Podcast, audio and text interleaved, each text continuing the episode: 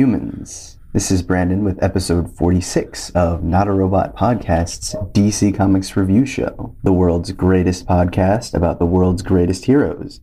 They keep coming back, so I'll introduce them. As always, I've got my amazing co host here with me, Rob. How are you now? Wonderful. and Josh. Hello, humans. This week we'll be covering Detective Comics number 1037, Wonder Woman 773, Batman the Detective number 3, Batman Urban Legends number 4, Justice League Last Ride number 2, Joker number 4, Joker Presents The Puzzle Box number 1, which is our digital exclusive title, Future State Gotham number two, and Rorschach number nine. Before we get going, I just want to say thank you to all of our Patreon supporters who help out with a dollar or more a month. And thank you listeners too. Like, download, and share our episodes so we get more listeners and can bring you more content. You can get access to our Patreon and the rest of the Not a Robot podcast shows at notarobotpodcast.com. But before we get into our books this week, what's new with you guys this week? What news do we have to share? Well, I was reading something this morning, and I'm just trying to find it now. But the um, like a CGI editor or or director of CGI for Ant Man and the Wasp and Men in Black uh, International, I think it was, has joined the Green Lantern movie. Oh, really? Yeah. Uh, that's going to be good because awesome. I, I, thought the CGI in Ant Man was friggin' on point. It definitely was. Mm-hmm. And on top of that, by the time this comes out, we'll also have a bonus episode out for all you lovely listeners out there. DC, if you didn't know, has released their Pride special issue this week. And we're going to have a special episode covering that, as well as a Marvel special episode covering Marvel Voices Pride in a couple of weeks. Uh, so DC one should be out now, and keep a lookout for Marvel coming soon. Yeah, you guys are recording the Pride episode today, aren't you? We are. Excellent. Look forward to hearing it, man. All right. Uh, do you guys watch the Superman and Lois TV show? Unfortunately, not yet, but I really want to. yeah, I haven't caught up on it. It's it's literally the best CW show ever made. Not just superheroes, but it's literally the best one that they've ever made. Um, at least on par with Supernatural. but um, it, it, really is fantastic. And anyway, in the last episode, uh, Morgan Edge, and this is wildly different than the comics, but in the TV show, Morgan Edge has come out and he's actually Kryptonian. Now that wasn't something I was expecting. Is, is, that, do either are either one of you aware of any storyline in DC where that was the case? Not that I know of. Uh, no, uh, me either. So it's a totally different, uh, different route there. But everything is great. This this show. I don't. I I you know I like to complain about CW and Greg Berlanti, but this is fantastic. Uh, what else? Oh, uh, just announced Fables is coming back to DC Black Label. Sweet. yes, it is. Oh man. I guess they're going to be doing crossovers in the Black Label universe too, with all kinds of different heroes in DC. So that could get really interesting. That'd be really awesome. It was a Vertigo imprint, wasn't it? Yeah, originally. Um, uh, according to literally every issue we read this week, Static is coming. We finally have confirmation. Milestone is is actually going to be printed. It's not going to be pushed off again. It's in motion, so I'm excited. And uh, also, going back to TV, or at least Netflix, the He Man trailer is out. Go out and watch it. Mm-hmm. I'm so goddamn excited about yeah. this thing. It's not even funny, man. I grew up loving he Man. I used to be able to do some of the voices, like for Merman and shit. It was just, uh, it was my joint, man. So uh, everybody go out and support that one so it stays on TV. Also, comic news Harley Quinn, the animated series. In between season two and three, there's a little bit of story, and they're going to be releasing a comic that covers that called Harley Quinn, the animated series, the Eat, Bang, Kill Tour. so that should be pretty fun. Uh, that title was announced back at the Comics Pro event, and so were 10 other titles. Puzzle Box and Crush and Lobo were announced there, so it's a very good indication that we're going to see all of these titles, or at least most of them.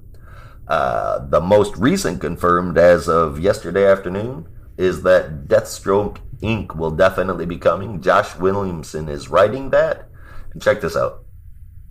It is actually going to be modeled after the Batman Inc. from Grant Morrison. Oh damn! And Slade and team will be somewhat good guys. They're going to be working for an organization called Trust, and of course, that's an acronym for some shit. I don't know what it hmm. is yet, but that's who they're working for. Um, so the only ones that are left that were announced are Elseworld, DC Vampires, Robin and Batman, Legend of Batman, Nubia and the Amazons, and DC Middle Ages. DC Middle Ages? Are we are we just gonna get stupid ass stories of Batman and Superman and Wonder Woman and the Flash, etc., just set back in the 14th century? Didn't they have an Elseworlds book about that? I remember having an action figure when I was like seven of Knight Batman from Camelot or something like that. Yeah, I remember there's mean, Pirate Batman, too. Definitely visited. That's a story I love. Mhm. What's that? I said there's Pirate Batman too. That's a story I love. Oh, yeah. Well, we saw all kinds of different Batmen in the, the Bruce Wayne Road Home. Oh, you guys don't remember that? No, no. Oh no, I. I I definitely do. I just uh, this this was a this was another pirate Batman from like an old uh, Batman annual where like he and and uh, Selina Kyle and uh, Robin are like on a basically on their own pirate ship and they're just going around and having like swashbuckling adventures. It's, it's kind of cool and like Joker is like this crazy. Um, almost like Spanish pirate type of character. It's it's really crazy, but it's a really fun read. That's, that's awesome. that does sound awesome. I was I Let's was if I can waiting for you it. to get done talking so I could say the word swashbuckling. but beat me to it. Yeah. Yeah, here I just found it. It's it's called Batman Leatherwing. If you can find an old copy of it, it's All right. Detective Comics Annual Number Seven from Okay, seven. 1994. Damn. 94. Got it. Okay, I'll look it up. Nice. All right, that's all I've got for news. Anybody else got anything? Um, I mean, I had one thing. I guess it came out a little while ago, but um, I, I I don't know if we mentioned it or not. But um, I think we talked in one of the episodes. It might have been when we were talking about the Huntress backup about the upcoming Secret Files issue with Huntress, um, with Mariko Tamaki and David Latham, and I guess the it's it's kind of like a an ongoing series or something like that. So they're doing a bunch of these. So um, they have one coming up um, starring uh, The Signal with Tony Patrick and Christian Duce. And then um, the one that I just saw recently, but I guess this was announced back in May, which is uh, the Secret Files Clown Hunter from Ed Brisson and Rosi Kämpe, which, if I'm not mistaken, this will be um, Ed Brisson's uh, DC debut, because most of what I know him from is, is Marvel stuff. So that's kind of cool. That is kind of Mhm. cool. And I, I must have missed that because I did not hear anything about the Secret Files Mhm. Uh, Clown Hunter. So that's cool. Yeah. I'm interested to see what this Deathstroke Inc. is going to be like modeled after Batman Inc. That seems like an interesting concept when you're going from vigilante to mercenary. Yeah. Because it does, in, in the solicitation that I read, I mean, they still acknowledge that that's who he is, Mm. just that he wants to do things differently. So Yeah. I'm, I'm looking forward to it, even with Joshua Williamson writing. Yeah. Yeah. I hope. I hope it's. He's not that bad. It's uh. I- Well, yeah. I hope it's it's you know um, great concept and also a great great story to match because you know you don't want just the concept then it'll start to get a little bit dry after a while. But I do I do have something to plug um, in the interest of, of Batman Incorporated and specifically the Grant Morrison Batman run. Um, for anyone who hasn't had a chance to read it or is just interested, Um, there's a video series on YouTube. You might have seen it um, by a, a YouTuber by the name of Matt Draper. It's like a three part retrospective of the entire um, Batman by Grant Morrison run. And it goes into detail on a, a lot of the themes and motifs and uh, subtext throughout that run. It's it's just really well produced. So if you're if you're kind of looking for a deeper analysis, I definitely recommend it. Yeah, I I I count Batman Inc. among my favorite story arcs with Batman in it. I just consider the whole damn thing one giant story arc because it kind of redefines the Bat family, and I I really liked it. Yeah, the timeline was janky, but I mean, we've got that ironed out now, at least mostly. Yeah. All right. Well, if there's nothing else, we can get into our books for this week. Sounds good to me. All right. So first up, we'll be looking at Batman in Detective Comics number 1037. Our main story, followed by two short backup stories. So to kick it off, I'm going to let Josh tell us all about our main story. All right. Well, thank you very much. Uh, Detective was written by Mariko Tamaki, and art came from Victor Bog- Bogdanovic and Jonathan Glapion, and Jordi Bellaire, with letters from Aditya Bidikar and a cover from Dan Mora. So you you know that looks amazing. The uh, the book starts out with Huntress on a rooftop, and she's there with the dead body of Neil Betterman. That's the guy who killed Sarah Worth earlier. If you guys have been keeping up with this story, consulting Oracle, they've noticed ocular discharge coming from the victims. That they say it in the comic here. That is a very gross phrase. It's it's it. Some words just should not be put together. Uh, anyway, so the victims have this discharge and they display violent tendencies before they die. They also mention that it's parasitic, but I cannot figure out what led them to that conclusion. There was nothing that showed that to me. But in any case, they were right because later on, we find out Hue Vile, the right hand man to Mayor Nakano, actually is a parasite kind of dude. And uh, we should have known this with a last name like Vile, but uh, this parasite kind of dude definitely makes Superman's parasite look like a Play-Doh set. This is little kid stuff, man. This is uh, frightening. He looks like uh, he looks like somebody took Killer Croc and mixed him with John Ridley's Aliens, and that's not pretty. But uh, while all of this is happening, Bruce has found himself in a bit of a pickle, or uh, more accurately, he's in the whole damn jar of pickles. He was seen outside of his home when Lydia was yelling at him. When sh- when Lydia was yelling at him about seeing him with Sarah Worth, even though she had already died. The problem is now Lydia is dead too. Things are not looking so good for old Mr. Wayne, and he gets pulled into questioning as the main suspect. He doesn't have to sit in jail long, though, because Sarah Worth's dad is actually getting him out of jail himself. Uh, someone had texted every officer in the GCPD to vacate the place, and only Bruce was left behind. Mr. Worth is getting him out of jail, but by way of rocket pelled grenade. uh, Worth blows up the joint, and Bruce escapes to the sewers. Worth follows him, and uh, Bruce is able to duck into a micro cave, come back out, and give a very swift uppercut to Worth, and that is the wrap on that one.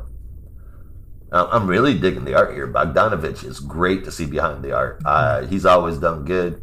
Glapion is always on point. Bellaire is fast becoming one of my favorite colorists. That girl does everything, all kinds of different styles. I'm not sure how many times I can say that I'm into this story, but it's so solid so far that I really am hooked. However, this issue seems traditional. I meant transitional, excuse me, and mostly like a segue, so I'm taking that into consideration. There was a lot that happened here, but I can tell that it's this is just us moving to the next part of the story. So with that, I'm giving it an 8.25 out of 10. Very cool. Very cool. Rob, what did you think? I loved it. I thought the uh, Bidikar's lettering was really on point this issue. The art. That's why she's everywhere. Oh yeah, I, I wouldn't mind if, if she was lettering every book, but that'd be a lot. hey, hey. We have Tom Napolitano Oh, yeah, and Clayton Cowles to think of, man. There are some really good letterers out there, but this this one just blew me away. And the art keeps up really well with the whole issue. I find it's it's just fantastic, and lots of action. I got suckered right into all this action. It was like watching an action movie that I just like tuned out, and just like all the background stuff. I just doesn't matter. This is like explosions, boom, boom, fight, fight. Let's go. now I have to wait a year and a half for the sequel. What the shit? uh, one thing I'm curious about on that last page, it looks to me like Bruce just gave away his identity to Mr. Worth, what? where he or Mr. Worth is in the sewer saying, "Where are you, Wayne?" And Bruce comes out in his Batman costume and says, "Here," as he's punching him right in the face. Oh, okay. Yeah. Um. Shit. uh, maybe he meant it like uh, more like here, like here's an uppercut. yeah. Uh, we- well, yeah. Action movie again. defense into court, but Yeah. uh, Who knows? But yeah, that that's that that was the one thing that's like that action movie twist where it's like, what the hell's going on? But I I loved it. Yeah, this this is so much fun. It's beautiful pages all over the place. I gave this a nine out of ten. Awesome. yeah. Yeah, I um I had a really great time with this issue as well. Um, like like Josh said, it is kind of a transitional issue, um, but I think it kind of works as as um, getting some more insight into some of the more powerful people in Gotham, especially Mister Worth, um, because to see him basically clear out the entire uh, GCPD headquarters just so he can kill Bruce Wayne was a, a pretty powerful show of force, I think. Um, and, Yeah, and really got. get a He, sense he of doesn't have pull. He has toe. yeah, yeah. He's someone who gets what he wants and, and will do it by any means any means necessary, which was definitely pretty pretty shocking. Um, but thought the art was great. Um, Viktor Bogdanovic uh, definitely reminds me a lot of Greg Capullo, um, and I mean that in a good way. Um, Absolutely. so yeah, it's just super solid issue, and I ended up giving this one an eight point five.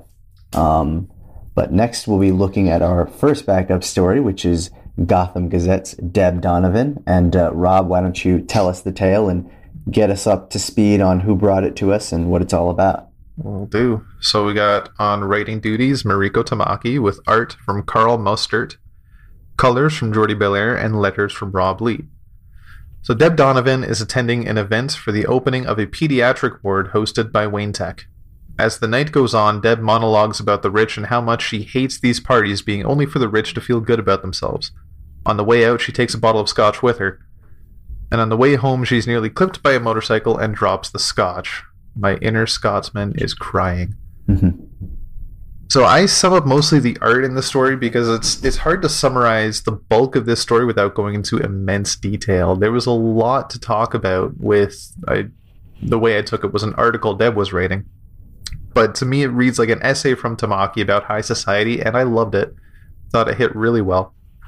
It definitely seems like there's a message in there, and I don't know quite so much as it's a uh, I, how do you put it, um, like a an article by her, but more more along the lines of like an inner monologue. She's kind of talking to herself, and because of that, and like her old school like detective look, man, I kind of get the feeling like she's Gotham's version of Lois Lane. Yeah, I was getting the same vibe, but I was thinking if, if DC continues with this character more in this regard, she could be like DC's version of Ben Urich.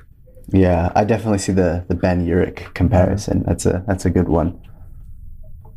help me out here because you know I'm I'm a DC guy. Ben Urich, who the hell is that? He's uh, kind of like uh, one of the reporters at the Daily Bugle and works with Daredevil and Spider. Well, I wouldn't say Spider Man, mostly Daredevil, but um, I, I say Spider Man just because kind of. Peter. Yeah, Peter Parker was also at the Daily Bugle, so Yeah. Pete knows I- Ben. I think in the Ultimate Universe they were a lot closer. Yeah, yeah.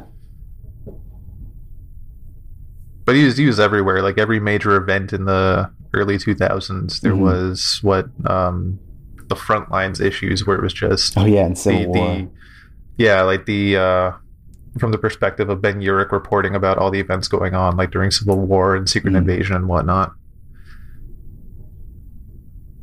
Yeah, no, his his kind of or Deb's voice, yeah, definitely. Uh, well, I, I didn't, I, I wasn't thinking about Ben originally, but but hearing you say that now, definitely, I can see the I can see the comparison. It's like a parallel. I have nothing to base it on, but I believe you guys. uh, I thought, uh, you know, I really enjoyed the art. I do totally see the Capullo comparison, and that is very high praise because Capullo is like, he's like in the top three artists at DC. Mhm. Uh, his his shit in in in death metal was mind blowingly good. Uh, I will. It doesn't matter. I don't think I'll ever see a Wonder Woman drawn quite as good as I saw in death metal. That that's easily my favorite Wonder Woman. But uh, in any case, it was fun to read. It was e- easily digestible. But I mean, it maybe they're gonna be bringing her into more stories, but it's gonna be a long time before she's even Renee Montoya back character kind of level. So for what it is, I'll give it its due seven out of ten. All right, Rob, what about you? I, I really enjoyed it, and I hope to see more of this type of story from this character. I gave it an eight out of ten. Yeah, I'm uh, I'm in the same boat as you. I, I gave it an eight out of ten. Solid art, just kind of a, a cool look at a, a Gotham journal. So yeah, not not much else to say other than that. But uh, next, we'll move on to our final backup story, which is the Lucius Fox story, and this was brought to us by writing from John Ridley, pencils from Dustin Nguyen, colors from John Kalisz, and letters from Tom Napolitano. And this is a short story that focuses on Lucius Fox working as Batman's armorer during Batman's early days with Robin. So after a routine engagement with some criminals go awry and the dynamic duo ends up in a kill box, Lucius has to strategize a way to get them out of there before it's too late. So after using the tech in the Batmobile to give them a three minute window to attack, Lucius has a heart to heart with Alfred, basically about the ethicality of employing a child in Batman's war on crime, to which Alfred assures Lucius that Dick is on the right path. Um, and after the dynamic duo emerge victorious, Lucius resolves to work with Team Batman, but not for Bruce, uh, for Richard and all the other teen vigilantes that will come after. Um, so, like I said, this was uh, you know a s- solid solid story. Um, I'm a big sucker for Dustin Nguyen's artwork, um, just because I, I think the way that he kind of sketches his stuff is is really great, especially on a, a series called Descender with Jeff Lemire. So every time I see his pencils, it makes me think about that. Um, and uh, I think the colors definitely created a nice atmosphere, especially in the Batcave. So um, I think it all kind of worked together. And then um, I think I think it was a, a solid look into the um, mind of Lucius Fox in the early days of working with Batman. So I think it just kind of worked all around. Not standout or anything, but just you know a, a solid read, a solid four page read. Can't really complain. So Yeah. I gave this one an eight out of ten. Right on. I I, I think it, what sold it for me was that's a really really interesting way to present Lucius Fox's origin with the Bat. You know, basically to protect him from Bruce. Um, I, I I think it's a really cool idea, and I enjoyed I enjoyed it. But I mean, I didn't hate the art; it just didn't really do anything for me. Um, some of it was cool; the colors were spot on, but in other parts, not quite so much. Um, mostly mediocre. So this one gets a seven out of ten for me too.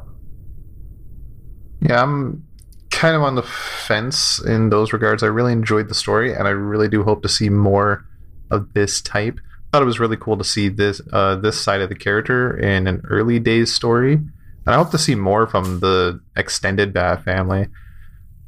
I did find the art a little jarring, but about midway through the story, I, I really enjoyed it. I thought it fit really well. All that in conclusion, I gave it a 7.5 out of 10. Awesome, awesome. So before we head on to Wonder Woman, what is your complete score, guys? Uh, I I think that this book suffered from the backstories. They weren't altogether bad. They were average, actually a little bit better than that, but it also was completely unnecessary and took pages away from a really good detective comic. Uh, it was fun, but I'm gonna have to. I mean, it's a roundup, but I'm giving the whole book a 7.5 out of 10. All right. What about you, Rob? I went strictly to the math this week for all of my books with backups, and just looking at all the scores, it averaged out to an 8.5. But I, I can definitely agree that as much as I enjoyed the backups, the tones were hugely different from the main story, and Mhm. especially if if you're feeling like you're watching an action movie and then you're watching a documentary, it's, it's just not the same. Yeah, no, using the using the math, mine averaged out to about an eight point two, but I'll just make it an eight point two five for simplicity. Um, so yeah, no, I, I think I think a solid issue overall. Um, and uh, and that's that's pretty much it. So next we'll be looking at Wonder Woman seven seventy three. This was brought to us by Michael W. Conrad and Becky Cloonan, with artwork from Travis Moore, colors from Tamara Bonvillain, and letters from Pat Brosseau. After Diana enters the fortress of the Valkyries and argues with the Valkyries about their duty to save the people of Valhalla, Thor and the other warriors show up ready for a fight. Uh, but Diana puts Thor down uh, before he can do any serious damage and is momentarily mentally ambushed by Dr. Psycho, who is furious with her meddling in his affairs. She quickly deals with him, returns to the fortress where furious debate is occurring over the responsibilities of the Valkyries to Valhalla uh, and the problems with Yggdrasil. Uh, they negotiate a deal that leaves everyone happy and will replenish the world tree um, with enough blood to sustain itself and also give the Valkyries some time off when they need it. So revelry is had in the halls of Valhalla as victory has been accomplished and Diana even reunites with Siegfried before departing to Olympus at the behest of Deadman and Ratatosk. But it is only when she arrives that she realizes that the true damage that Olympus has undergone uh, and her troubles in the sphere of the gods had really only just begun. Um, so I thought this was um, kind of an anticlimactic ending. Like you kind of have Thor and the Warriors show up and they're fighting for a little bit, and Wonder Woman kind of gets to deal with Doctor Psycho. But on the whole, I mean, I, I don't necessarily mind that they kind of ended the situation in a debate. I guess I was just expecting a little bit more than that, considering how much they were building up to this whole mystery of you know what's going on with the world tree. Why does it feel like Valhalla is in peril and in danger? And they kind of just solve everything in a conversation, like, "Oh, you have a day off, and people can keep getting slaughtered, and you know there'll be enough blood for the world tree, and problem solved. Everything's good to go." Um, which I don't know. It just felt a little like we ran out of time and we needed a quick rack, uh, quick wrap up. But um, it was still enjoyable, I think, and certainly the artwork is is as beautiful as ever. Um, so I ended up giving the main story a seven point seven five, just because like I enjoyed reading it. Um, I still enjoyed the setting and, and everything. I just felt that the the ending, like maybe the last ten pages, were just kind of a disappointment.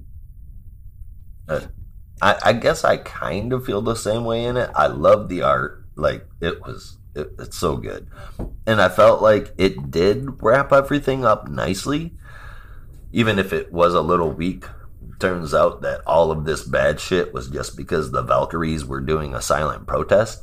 Um, that seems a little odd, but I mean, comic books. So I, I thought it was cool the way that Wonder Woman came in. You know, all of her memories started flashing back, and then she was able to broker peace between the Valkyries and Asgardians. Cool. Um, I thought the Thirsty Thor's Day joke was a little funny Yeah. growing up, where that was college drinking day. I don't know if that's still the same, but I, I think Oh. it's still there, but it has an entirely different meaning now. Yeah. okay. Um, so, I mean, I guess it set up the story really good for the next part of this arc. I'm assuming, anyway. No, it looked cool, but I will give this an eight out of ten. All right, Rob, what did you think? Yeah, I really loved it. I, I really do see what you're talking about with the ending being a bit of a cop out in a way. And maybe it's just because I've been playing a lot of Civilization 6 recently, but Uh, just the fact that they, they kind of end it in diplomacy instead of war, I thought that, you know, that's a good victory. oh my God, no, If you're not, if you're not going for the military victory in Civ, what are you doing? I mean, I'm playing as Canada right now. I'm I'm winning in Ah. everything else besides domin. Actually, I'm still winning in domination. I just I don't want to attack anybody. So it's just Every single time the Canadians interact with somebody, it's boop. Oops, I'm sorry. Uh, no, it just you, you gave me like Civ Five flashbacks with my friends, and we would always try and go for the military victory. Oh, yeah. just just because I think we wanted to prove how big our armies had gotten by, yeah. by Uh, like, the modern age. Uh, my second game, I'm definitely gonna go for military. Uh, I just I want to practice like a science or culture victory because Yeah, I want to I want to take down all my friends. honestly, it's probably better. Like it's it's probably like better to do, and it's probably I don't know smarter. I'd say, but uh, who knows? Yeah. Anyway, this is Wonder Woman. Wonder Woman. yeah uh yeah the i again art's fantastic i i love the the artwork in this story and i i really hope this level of artwork keeps up in future stories that we're going to see olympus i believe is the next story Mhm. and i do remember reading that egypt is coming up soon so i i hope that level of of style and and artwork just keeps up throughout the different pantheons and I'm super excited to see Wonder Woman interact with all these different gods. I'm super excited to see what this art team does with the Egyptian gods. Yeah. They're cool as shit looking They anyway. Are the amount of gold? Oh my god! And Nubi, uh, uh, uh, Anubis, and I mean, ah, there's there's so many cool Egyptian gods. They they look wicked cool, man.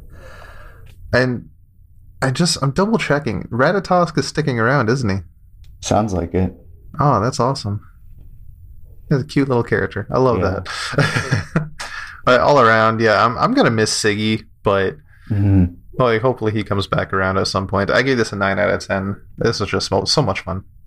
Very cool. Very cool. All right. Well, we'll check in with Diana one more time before we move on to our next book, and that's in the Young Diana backup story, which Rob will tell us all about. And speaking of backups that don't really follow through, this one comes from writer Jordi Bellaire with art by Paulina Ganucheau, colors by Kendall Goode, and letters from Becca Carey. Diana has returned the lost book to Cleo, and together they find there are pages missing. Afterwards, Diana visits Megala, the island hermit. Megala confides in Diana that she has the missing pages and entrusts them to give to Cleo and only Cleo. Diana continues to realize that the Amazon's history is built on lies. Now, not to say anything bad about the creative team, because in other books I've seen these people on, they do a really good job, I think. But what's Mhm. even happening anymore? It- I'm a little much. lost at this point as to what's the point of this and where's this going, and is this really just Diana questioning? Like, is this her going through like Amazonian puberty and just like questioning everything and it's it's such a weird story, and I'm So- curious if it's going to go anywhere. And honestly, DC, if this doesn't somehow connect to the main story, uh, what was even the point? Yeah. What Yeah. the fuck was the point anyway? We did not need this. Yeah, All of this crap could have been handled in four page backups or even just a flashback in one issue. We don't need this. And it's like you said, sum it up. It is fucking weird. It's Mhm. like drawn for five year olds, written for 12 year olds, and as confusing as if a 97 year old wrote it that was deeply into dementia. I don't get it. Sorry. Yeah. Yeah. I, I, I think it's. I definitely think it's weirdly dense for a story that has so little going for it. Like, yeah, it's just it just feels like they're talking about so much, and yet nothing really happens. Ever.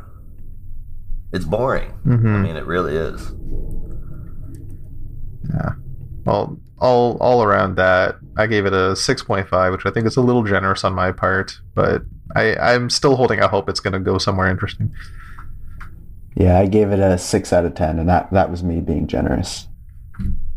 I feel like I was being generous and I gave it a five. Ooh. That that seems a little more deserving. Eh, well, yeah, and I'm not going to ramble on to this one. I made it clear that the first part of Wonder Woman is really good. Even if you're not into the story, you have to appreciate the fact that it is light years beyond the quality of the following backup. It's it sucks for it, but It took an 8 out of 10 all the way down to 6.75. Yeah, it brought mine to around a, a 7 out of 10, which is unfortunate, but just the backup story really dragged it down. Mm, And then the math doesn't lie for me. I had a 7.75 for the total. That's a really high score when you're including Young Back. yeah, but I, I really loved the first one. Yeah. All right. All right. Well, moving on to our next book, we'll be looking at Batman the Detective at number three. So I'll let our resident Tom Taylor fan take it away. I wear that badge proudly. Written by Tom Taylor with art from Andy Kubert, Sandra Hope, and Brad Anderson. Clem Robins were on the letters, and the cover was done by Kubert and Anderson. And there's a great reason why I love Tom Taylor. It's because he, I think he does character studies on every person he's about to write because he gets their voice so perfect every single time. Whether whether you like his stories or not, you have to respect that part, man. And this book starts right up where we left off with Batman carrying Ducard to the hospital with, um, well, four extra holes in him. After getting there and spouting off pretty much everything a hospital could need to know about a person, besides, I guess, their insurance info, we get a flashback of when Bruce met Ducard. After Bruce helps stop an assassination attempt and offers, quote unquote, an obscene amount of money, Ducard agrees to train him. Bruce, wants that from Ducard because he is the world's greatest bounty hunter, or um, if you're in a comic book, that's called a manhunter. Uh, the next few pages is about what Bruce learned from him and his account of going after his very first criminal, which does not go well, by the way. Uh, Ducard actually has to save him, but when he does, he shoots the uh, criminal point blank right between the eyes. And as you can imagine, Bruce doesn't handle that very well. So uh, Ducard kicks the shit out of him. And then they don't see each other for a while. The next time they do, Batman is trying to track down another guy wanting to blow up a city. And Ducard got there first. A fight breaks out, but Ducard break but Ducard tells Bruce he didn't kill this one, although that guy is definitely dead. So back to the present, and the police are knocking on Bruce Wayne's door. Why? To arrest him for the death of one Henri Ducard. Cool story, Bruce. Cool story, bro. Mm-hmm. How many times did you get arrested this week? I think you might be stretching the truth a little bit. Seriously, though, I, I do continue to enjoy this, even though the majority of it was a flashback, and that tends to get on my nerves. The dialogue is great between the characters. Like I said before, every voice is perfect. And the art, man, I mean, Andy Kubert is the bomb. The way that Bruce looked the first time I saw him in the book was a little off putting because he looks like a giant, grizzled marine drill instructor. But uh, I, I actually love the look of them now. Really, really digging it. The whole book. All white background on the cover, too. Thank you, Maura. That looks sick. This one gets an 8.5 out of 10. Total cool beans, man. Very cool. Very cool. Rob, what did you think? I, I love where this is going. I did not expect him to get arrested, even though it happened twice this week. Mhm. But it, it I, I, it's it's just cool to see where this is going. I, I didn't think that, and this is kind of more where my unexpected turn was going to be. I, I thought before the book came out, each issue was going to be him in a different country and not a look into the history. But I still loved this. I thought it was really cool to see early days with Ducard and we're just getting so much of just historical moments with extended Bat Family, if you can call it Ducard Bat Family, but just Oh, yeah. Yeah. For I, I think it's great, especially with you know this this character's been around fucking near eighty five years now, sure. and there's just been so many characters over the years that sure we may have seen stories of this caliber like 50 years ago but not many people reading these days will remember stories from 50 years ago to see new stories like this i think is fantastic and it's it's good to it's like keeping up with the history, if you will. But I, I loved it. This is an eight out of ten for me. The art's fantastic. Kubert's doing a great job. Yeah, I um, Yeah. I I I I also really enjoyed this issue. Um, I think it it, it kind of lost me just a little bit because um, I think I was expecting more progression with the overall story, and we kind of came to a halt just to focus on uh, the relationship between Ducard and Bruce, um, which I think was well done. But I think I just I was like I kind of wanted a little more answers to who that mystery um, Batwoman was from the last issue, um, just because they had kind of been you know building it up a lot. Um, so I'm hoping that it doesn't get too rushed out and the next three issues, but um, we'll see. But I think the star of this show for me is definitely Andy Kubert, like hands down. Um, the art throughout this was man. absolutely phenomenal, phenomenal. And when we see the classic like oval Batman suit, it just looked so good. Um, the coloring and the design and everything. So um, I'm, I'm a sucker for when they show flashback suits like that, and and Andy Kubert really impressed me. Um, That, so that, that was one of the things that I loved about Three Jokers, man, was Mm. that bat symbol. It was you, there's something about the yellow. oh yeah, yeah, it's just it's just a great great aesthetic. So um, yeah, it was just really well done, and, and like I said, I ended up giving this one an eight out of ten. But next, we'll be taking a look at a anthology book featuring some other Bat family characters, uh, as well as some of the uh, main Bat characters that we all know and love, and that's in Batman Urban Legends number four. So, kicking off our first story is the Red Hood uh, story, which Rob will get us up to speed on. We got from writer Chip Zdarsky, art from Eddy Barrows and Eber Ferreira, colors from Marcus Toe, and letters from Becca Carey. The Red Hood is being blasted by Mr. Freeze, and trying to escape, he finds the whole building is iced over. Before Freeze ices him over, Hood contacts Oracle and, realizing his dire situation, asks for Batman's help.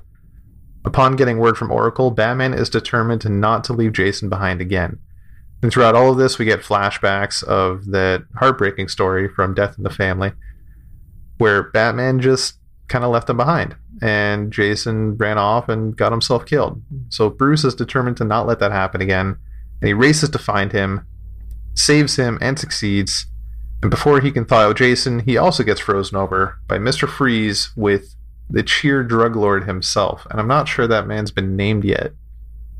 No, Yeah. he hasn't, but I'm going to assume that he goes by the name Cheer. Yeah, I, I, I could I could feel that, and that costume's pretty sick. I'm not gonna lie. I, I like the costume. Yeah. The costume's cool as shit.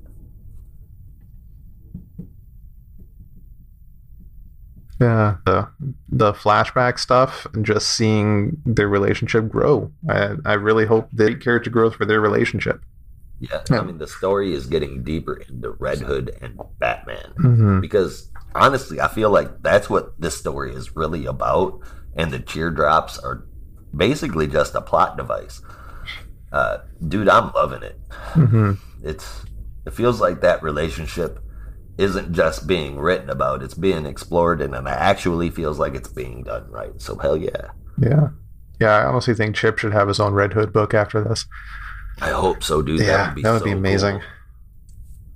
And do we even need to mention the art? Oh, well, we do, but at the same time, we don't. Mhm. It's glorious. I mean, that Mhm. seems like an odd word for comic book art, but I, Yeah. mean, I loved it so much. yeah, I gave this one a nine out of ten.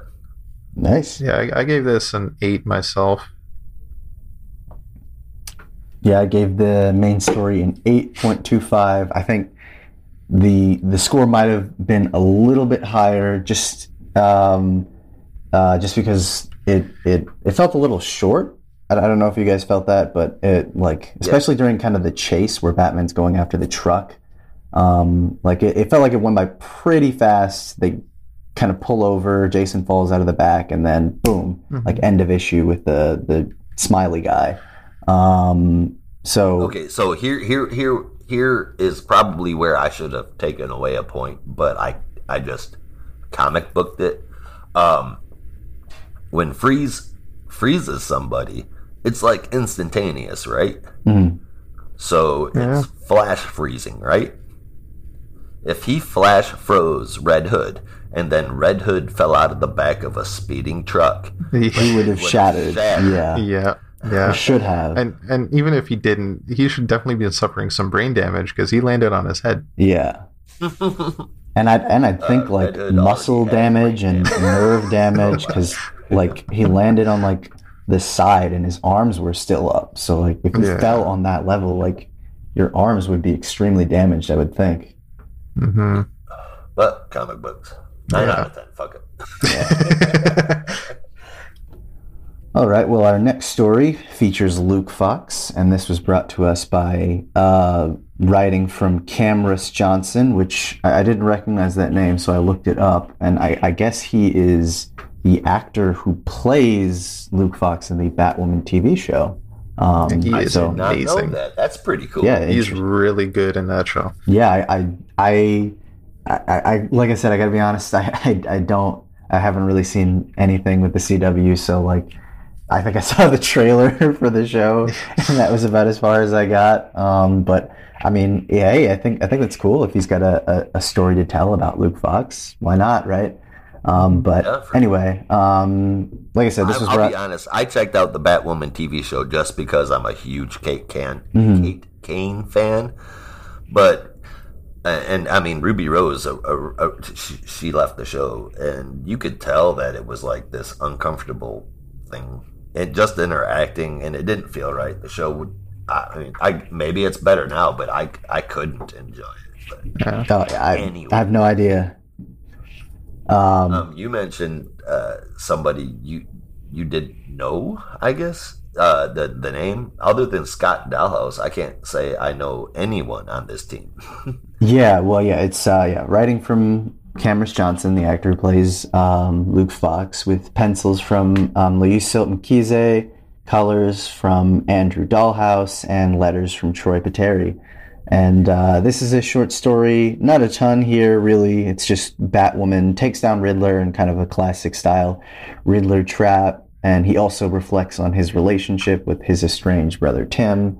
And one of the memories uh, he remembers from their shared time together actually helps him solve a clue. Towards the end, after facing off with Killer Croc, they team up to fight Riddler, and Luke realizes that maybe Tim being back in his life isn't so bad. Um, so I thought it was, you know, kind of a solid one and done. Not too much to say. Um, the one thing that I was most worried about really was was the colors because I have not always been the biggest fan of Andrew Dalhouse. I've found his colors to be incredibly muted at points, um, but I think it kind of worked here. At least it was better than I've seen it. Um, but I think, like I said, it was just kind of a you know a solid one and done. Not not too much to say. So I ended up giving this one a seven point five. And like I said, I wasn't really familiar with anyone other than Travis Scott Dallas, and I guess you could say Troy Peteri. But um, I do. I look forward to more of this. The art I thought looked really good, and Johnson can write a pretty decent story. There just wasn't much to it. Mhm. And while it's it's adjacent to the things going on, I'm not even really aware of seeing Batwing at up or at all. Mhm. Jeez. Any rec- anytime recently, except for very briefly in Future State, right? Yes, and in the uh, the Batman Second Son series. There you go. Um, it was good, but it's it's definitely not required reading. For being a backup, I think it's worth a seven out of ten, though. Hmm. hmm Yeah, I, I thought this was really cool to see from somebody in the mind of Luke Fox, Mhm. somebody that plays him on a, a regular basis, and I, I- I think it shows off that he really understands the character.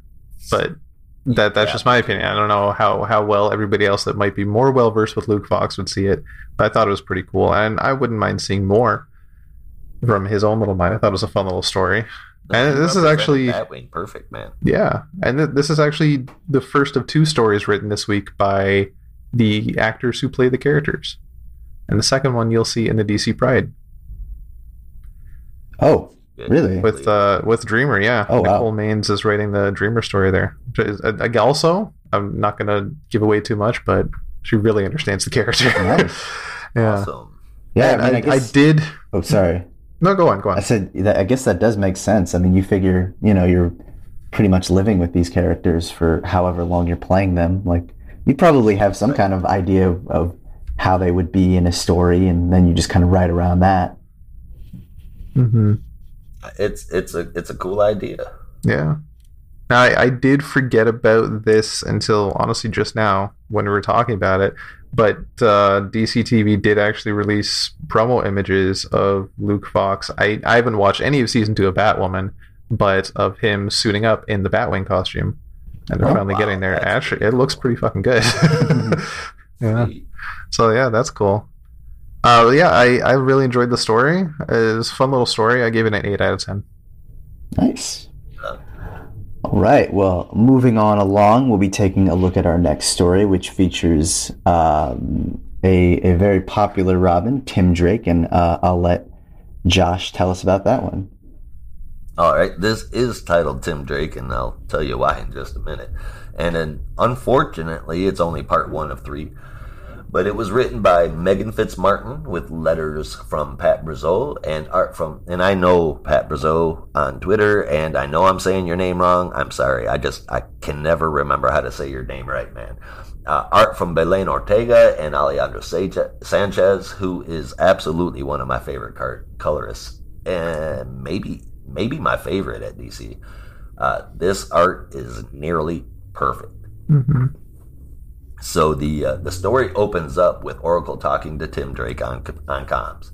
The very first lines in this book are from Oracle to Tim Drake, and it goes, "Oracle to which code name are you going by now? Are you Red Robin, Just Robin? I am not calling you Drake." he says Robin's fine till you know till Damian gets back in town. But uh, back to the story anyway. So somebody is kidnapping teenagers in Gotham, and Robin is on the case. Oracle called Tim to get help running a diagnostic on the Bat computer because he apparently designed the system. And he doesn't, she doesn't realize that he's on a case until he's pretty much done with it. That's how good of a Robin that he is, and coincidentally, why I think he should be the Batman. Um, anyway, he was able to get the name out of, of Chaos Monster from a couple of friends of uh, one of the kidnapping victims named Claire. When Barbara Stark nagged him about using his brain for college and himself, Tim decides that he's going to go off duty and clicks off on the comms. He's on his way to see an old friend. Apparently, it's one friend that he hasn't spoken to in a very long time. At least well before he was adopted, it looks like. They're catching up a bit, and who should appear and um kill the waiter while they're at it? Mhm. And that's uh, that's Chaos Monster, of course. He looks r- like a really angry cross between some sea creature like a squid and a mountain goat. I don't know, but he he's definitely funky looking. And Chaos Monster is faster than Tim by far and knocks him out. When he wakes up, it's to a cop telling him that his friend Bernard has been kidnapped. I loved this. It showed how good Tim Drake is. Uh, it, it, it acknowledged how big of a fuck up Drake was. The the art is beautiful, man. Without without any hesitation, this gets an eight point five out of ten. They did make a mistake though. If if they if they were going to, well, uh, there's another point I want to make, but I'll get to that later. But they did make a mistake, which was if Tim is going to see an old friend of his, should not have been Bernard. It, everyone knows, or at least a Tim Drake fan should know, it would have been his old friend Ives from the '90s, who's like who. I know who's like the super like nerdy one who plays like video games or whatever. It should have been Ives. I'm just saying, and I only know Ives because I have like one random issue of like Robin from the '90s, and it's like this random character, and it, it's just I don't know. It just like stuck with me because it's like, what the hell kind of name is Ives? yeah, I don't I don't even think he exists in the in the current incarnation. I don't know. Yeah, but originally that would have been who his best friend was. Yeah. Because I am a Tim Drake fan, so I. I, I knew you. I knew you. I knew you'd pick up on that.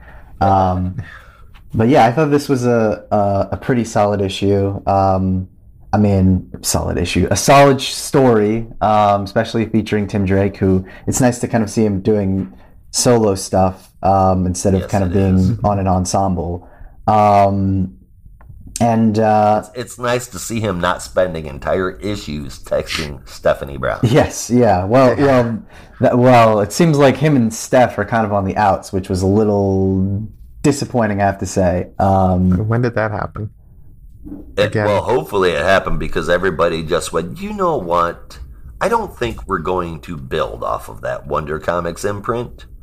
I hope that's the case. Yeah. Well, it's just weird that it was kind of like, I don't know, brushed aside, like, oh, she's my ex now. When did we break up? I don't know. Happened at some point, I guess. Which, you know, in a teenage relationship, like, it's believable, but just a little, felt like kind of a little bit of a brush off. But, um, It did happen before Bendis started the the the teen his Teen Titans run.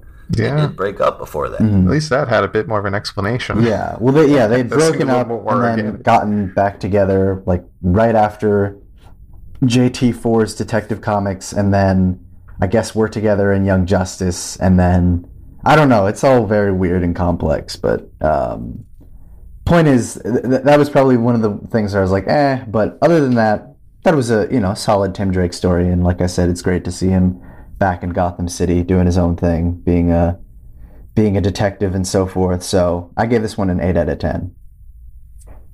Fault you there. hmm Yeah, I am so happy we're finally getting some Tim Drake content. And I don't know about you guys, but I also refuse to call him Drake. Yeah, as I'm sure everyone does. Yeah, I'm really hoping this will spark more interest for Tim stories. Mhm. We need more. He's he's just been on the back burner, and like the only real Tim Drake story we got in the past few years was from Bendis. And I want more. Yeah.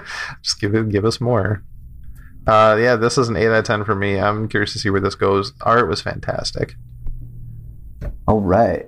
Well, next we have our final story in this anthology, and that is our Grifter backstory. This was brought to us by Matthew Rosenberg with pencils from Ryan Benjamin, colors from Antonio Fabela, and letters from Saida Temofonte.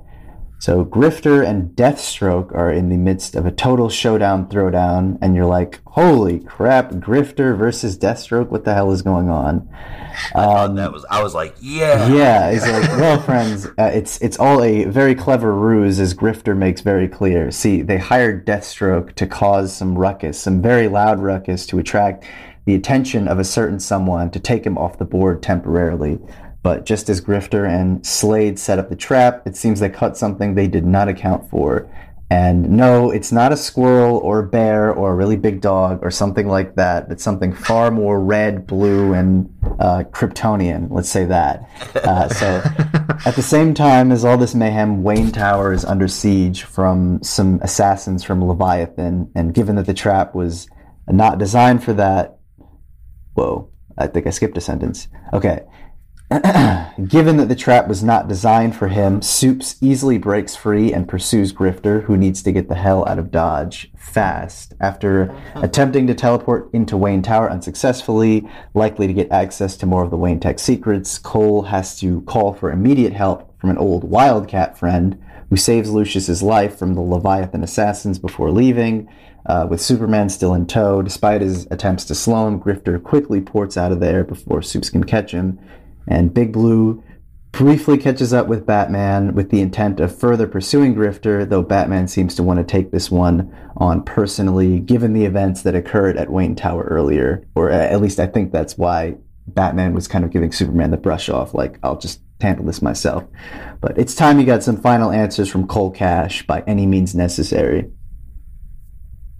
So I I thought it was awesome. Like I've I've really been enjoying every single part of this this grifter story. Uh, like, and and it's funny. I think I went into it kind of excited because I was a fan of Matthew Rosenberg and I was looking forward to seeing what he would do with Grifter. But um, I I think it's it's actually kind of exceeded my expectations and and I just kind of enjoy it more and more every time I get a chance to read it.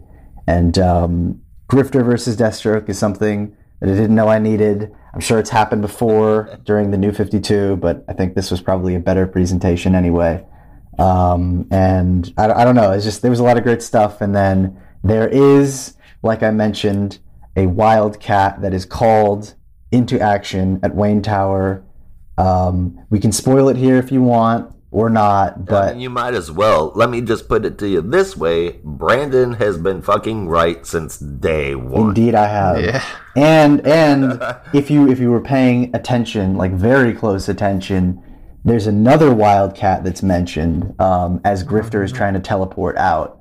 Um, so I'm I'm pretty sure by this point we have confirmed the existence of most, if not all, of the wildcats. I think we're still waiting on um, like Maul. But if I had to guess, Spartan definitely exists because we know that Jacob Marlowe exists, and Jacob Marlowe is like the father of Spartan. So I'm pretty sure that Spartan exists. So we've we've got we've got most of the Wildcats at least. But The one that I'm still trying to figure out is who's on the fucking radio. I think we confirmed that in the last Not one. Zealot. Yeah, well, it's it's not Zealot. I think we. Oh well, I guess we spoiled it. Whoops. All right. Well, anyway, that's the Wildcat, by the way. That's who shows up. It's Zealot. Um, but I think I think we guessed last time. If it's not Zealot, it's Ladytron. Um, Oh, but yeah. At least we know. At least we know that Zealot is still working with Cole Cash. So, um, and I guess if we're doing spoilers, we can just go all the way. The other Wildcat that Cole mentions, the one that's teleporting him around, is is Void, who is like the one who's got like that silver jumpsuit on and basically teleports people. So pretty cool stuff. But like I said, I loved it. Freaking enjoying this story, and I'm I'm almost kind of sad that the next uh, issue is going to be the last part of this series. Like I don't know what's coming next, but I, I hope he's got more plans for it because like I I hope they give Rosenberg an ongoing grifter, or even better, even Wildcats, better. yeah. Wildcats. Oh, that would be so Yeah. great. That would be so it great. really would, man. And I've seen people like on Reddit speculating that that might be coming next, just because they've been name dropping so many Wildcats. But I don't know. Yeah, hopefully it's not just Easter eggs for the story. Yeah, I hope. I hope not. Yeah, it- it does feel like it's an, a reintroduction, if you will, for some people that either might have forgotten about these characters or just didn't know about them before, just to get them primed for an ongoing book. Yeah, I I think that was the whole purpose of the Midnighter uh, backup stories and, and that that we got during Future State and that we're getting now is to promote the authority and remind everybody about that. yeah. So which is where him and Apollo came from. yeah, that's why I think it it definitely could lead to Wildcats because yeah, if they've got Midnighter uh, going to uh, the Authority in July, you know, it's it's very likely that we could get Grifter in the Wildcats at some point. But we'll have to see. Is there is there a place for the Wildcats in the modern marketplace? I hope so. I wish, but we'll Yeah. have to see. Well, it really looks like DC is just like doing take two on all their big 90s properties that people enjoyed, but kind of felt like Milestone's back, Authority's back, and yeah, Wildcats is next. Yeah, well, I, I feel like the Wildstorm stuff's always going to have a, a pretty big presence at DC just because as long as Jim Lee is in charge, he's going to want to keep them around forever. Yeah. That's fine by me, man. Yeah. But yeah, no, I can't complain. I had a really fun time, so I gave this one an 8.5. Yeah. I liked it too. I gave it an eight, but uh, man, I definitely did not see Superman showing up in this at all.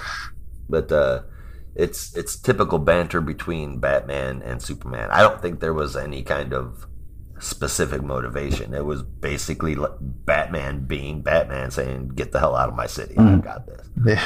Um, but uh, I always loved Grifter, and I think I could say I might always love Rosenberg writing him, especially if it looks this good while he is doing it.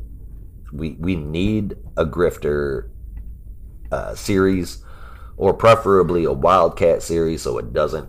So Grifter doesn't become the Batman of the Wildcats, but Yeah. just, just give it to us, please. Rosenberg writing. Well, yeah, my yeah, my hope is Oh, yeah. if you could have a really good Wildcat series, it I don't know, it would kind of basically get people to be like, okay, like I I'd like the Wildcats. I'm willing to keep reading them and not just not just Grifter, you know what I mean? Like I'll read these other characters too.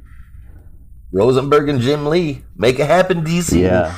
Oh, that'd be great. If you could get him to draw a couple issues of Wildcats again. I don't know if he ever would, but hey, dare to dream. Yeah, man. But anyway, how did you guys uh, rate this issue or this this backup, this final backup, and then I guess the issue as a whole. Like I said, I gave the, the Grifter an 8 out of 10, and the whole book was damn enjoyable, man. Mhm. Uh, really, ni- really nice to look at all the way through. The art's fantastic. And if there is more Batwing coming, which I hope that there is, then I hope it's more engaging of a story than this. That the, the Batwing was the drag of this book, and really, it wasn't bad. It was just not enough. Mm. So I'm taking that and I'm rounding the whole damn thing up to 8.5. Very cool. Rob, what about you? I like really enjoyed Grifter. For me, it was the highlight of this Mhm. issue, and it was an eight point five for me, where everything else was an eight. I have one question though, and and I don't know if they explained this and I missed it, but at the end of the last chapter, he was hanging off the side of Wayne Tower. While Bruce and Lucius were walking through that restricted area, Mm. and that was the to be continued. And now all of a sudden he's fighting Deathstroke. As awesome as that was, how did he get down? That's what I wanna know. He's Grifter. He's Yeah. the wild I'm, I'm assuming I'm assuming Yeah, you found yeah. some kind of way to get out, but yeah. Yeah. It just seemed like they, they left that as such a cliffhanger, like, oh, what, what's he going to do now? And then they just kind of ignore it. But I, I still loved it. And I, again, got taken in by the action. Like that first page, you see Grifter and Deathstroke going at him, like, holy shit, yes. Yeah. I know, Yeah. I was like, yeah. Yeah. You So, guys get the feeling that? Oh, I'm sorry. Go ahead, Rob. I was just um, rounding it all out. I gave the whole book an eight. It's a lot of fun. I loved it. Do you guys get the feeling that Grifter is kind of morphed into, at least a little bit, uh, DC's version of Domino?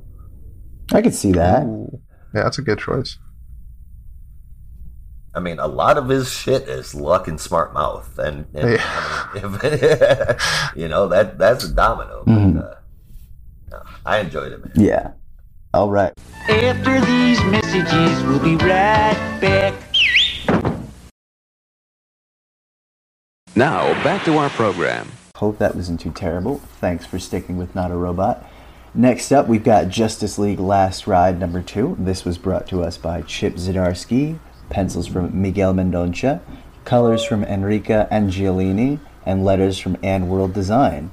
So, in a time before, not so long ago, but uh, somewhat recently, the Justice League, along with e- nearly everyone in the DCU, held off a fierce invasion from Darkseid, who had planned to use mother box bombs to invade Earth. Several members of the League and other heroes are seen engaging in battle and evacuation, frantically trying to save lives as Batman and Martian Manhunter try to find answers in uh, Darkseid's apocalyptic control center. Superman and the GLC try to fight off Darkseid's armies on Oa, hoping to prevent Darkseid from gaining access to the central power battery, uh, to no avail as Darkseid suddenly appears. But this was all in the past, a time when the League felt weak and overpowered. Now they have a mission and a purpose, and that mission is back on Apokolips as the Justice League head towards Apokolips. Batman gives Wally the cold shoulder during the flight there, while Lobo smack talks the League all the way there. But this melodrama is interrupted when a ship hurtling towards a black hole sends out an SOS message, to which Superman, John, and Hal immediately intervene. Superman is momentarily overpowered, but John and Hal come to the rescue.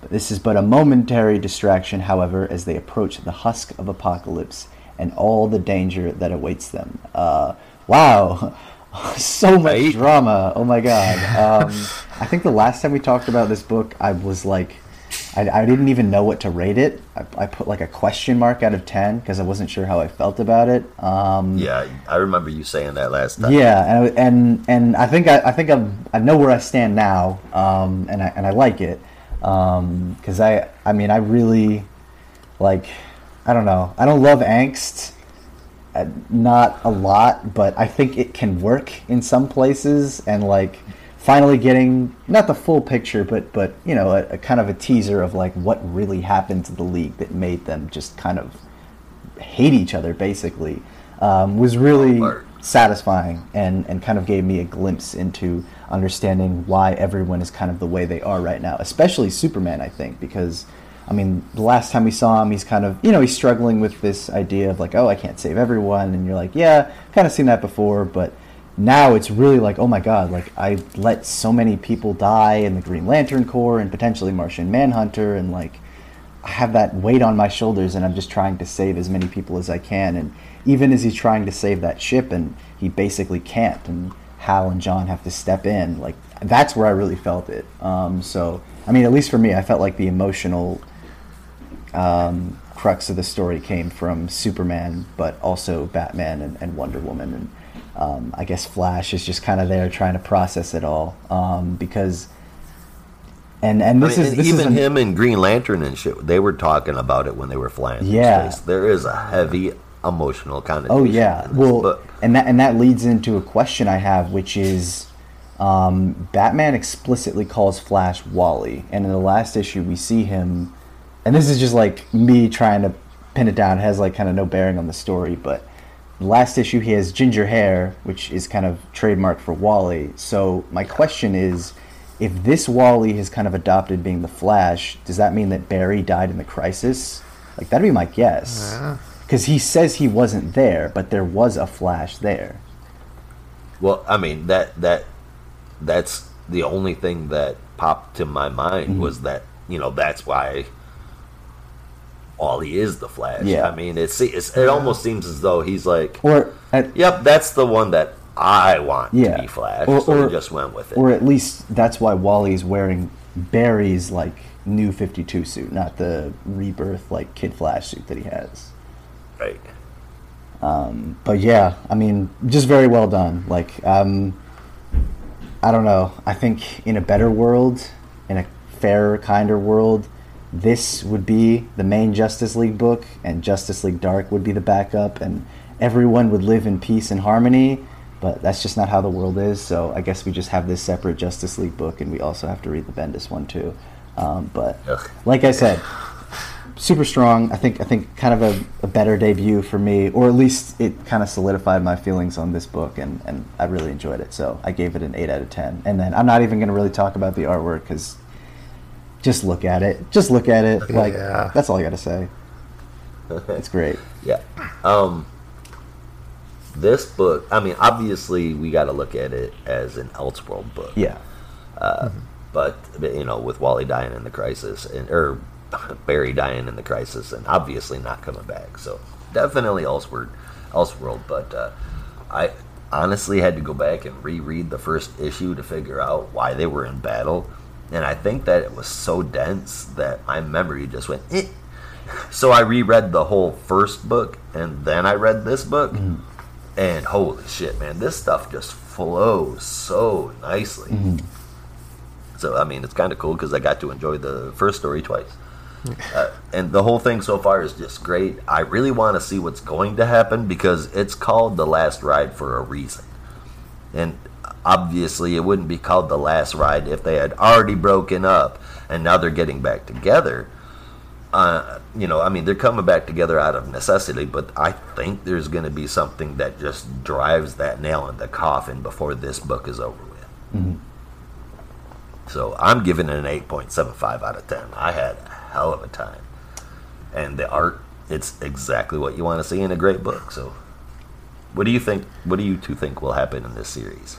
Uh, I just listening to you guys talk about it and looking at some of the artwork, my mind is just exploding with possibilities right now. Yeah. I, uh, I Yeah. don't know. And I'm I'm thinking this last ride when we're, we're talking about the last issue, I was thinking this is a lot like DC's version of the the, the end imprint that Marvel did, and this is Justice League the end, but obviously they can't use the end; they go with last ride. And I was thinking in the first issue maybe not so much, but the second issue definitely. It's it's definitely the last ride for the Justice League, and if you're doing that, like this story is dark. It's not DC dark, but it's really getting there. And I think it could get to that point where just everybody's going to die. Yeah. And maybe Lobo is foreshadowing the story when he says, I can't wait to see all of you die. and Uh, if he, he would definitely be able to because I mean I've seen him be rein, reinstated from just one drop of blood. Yeah.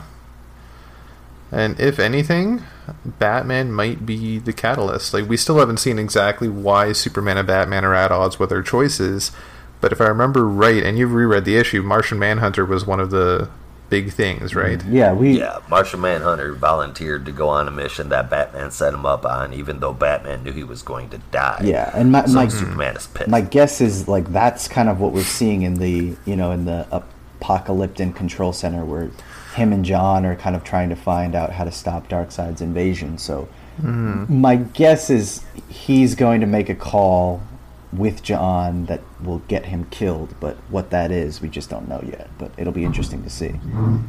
I'm, I'm seeing something here I didn't notice the first time in the panel where John and Batman are in the control room and there's these loud booms and they're getting ready to fight.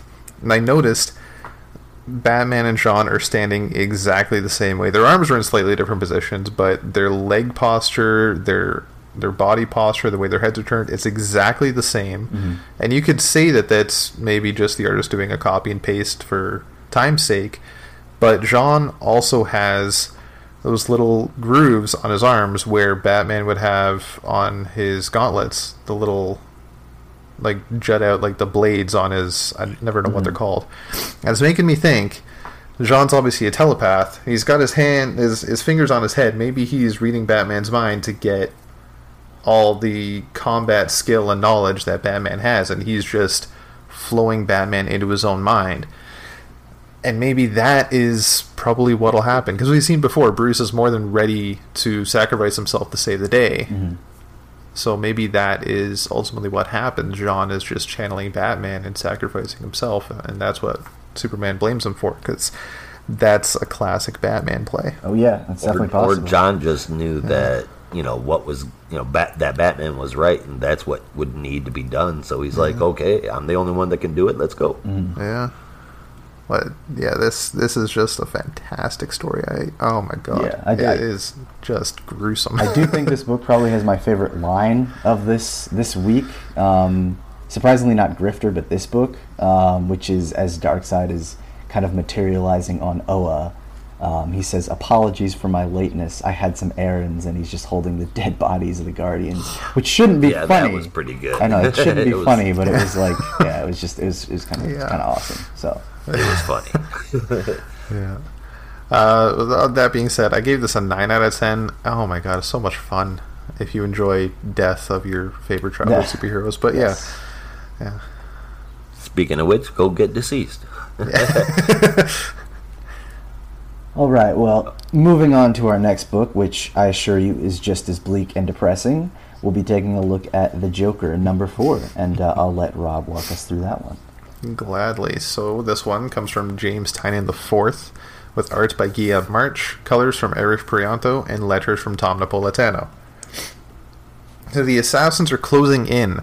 Lady Bane strikes first and takes down every guard in her way. She gets her hands on the Joker fast as the Sampson twins show up to get their stab at Joker. Before any more can be done, Joker sets off nerve gas bombs and takes down everyone there. Gordon wakes up in the jungle in the middle of the night. Joker's just finishing up his needlework on Buddy Sampson. And Joker wants to hire Gordon as a PI to find out who gassed Arkham.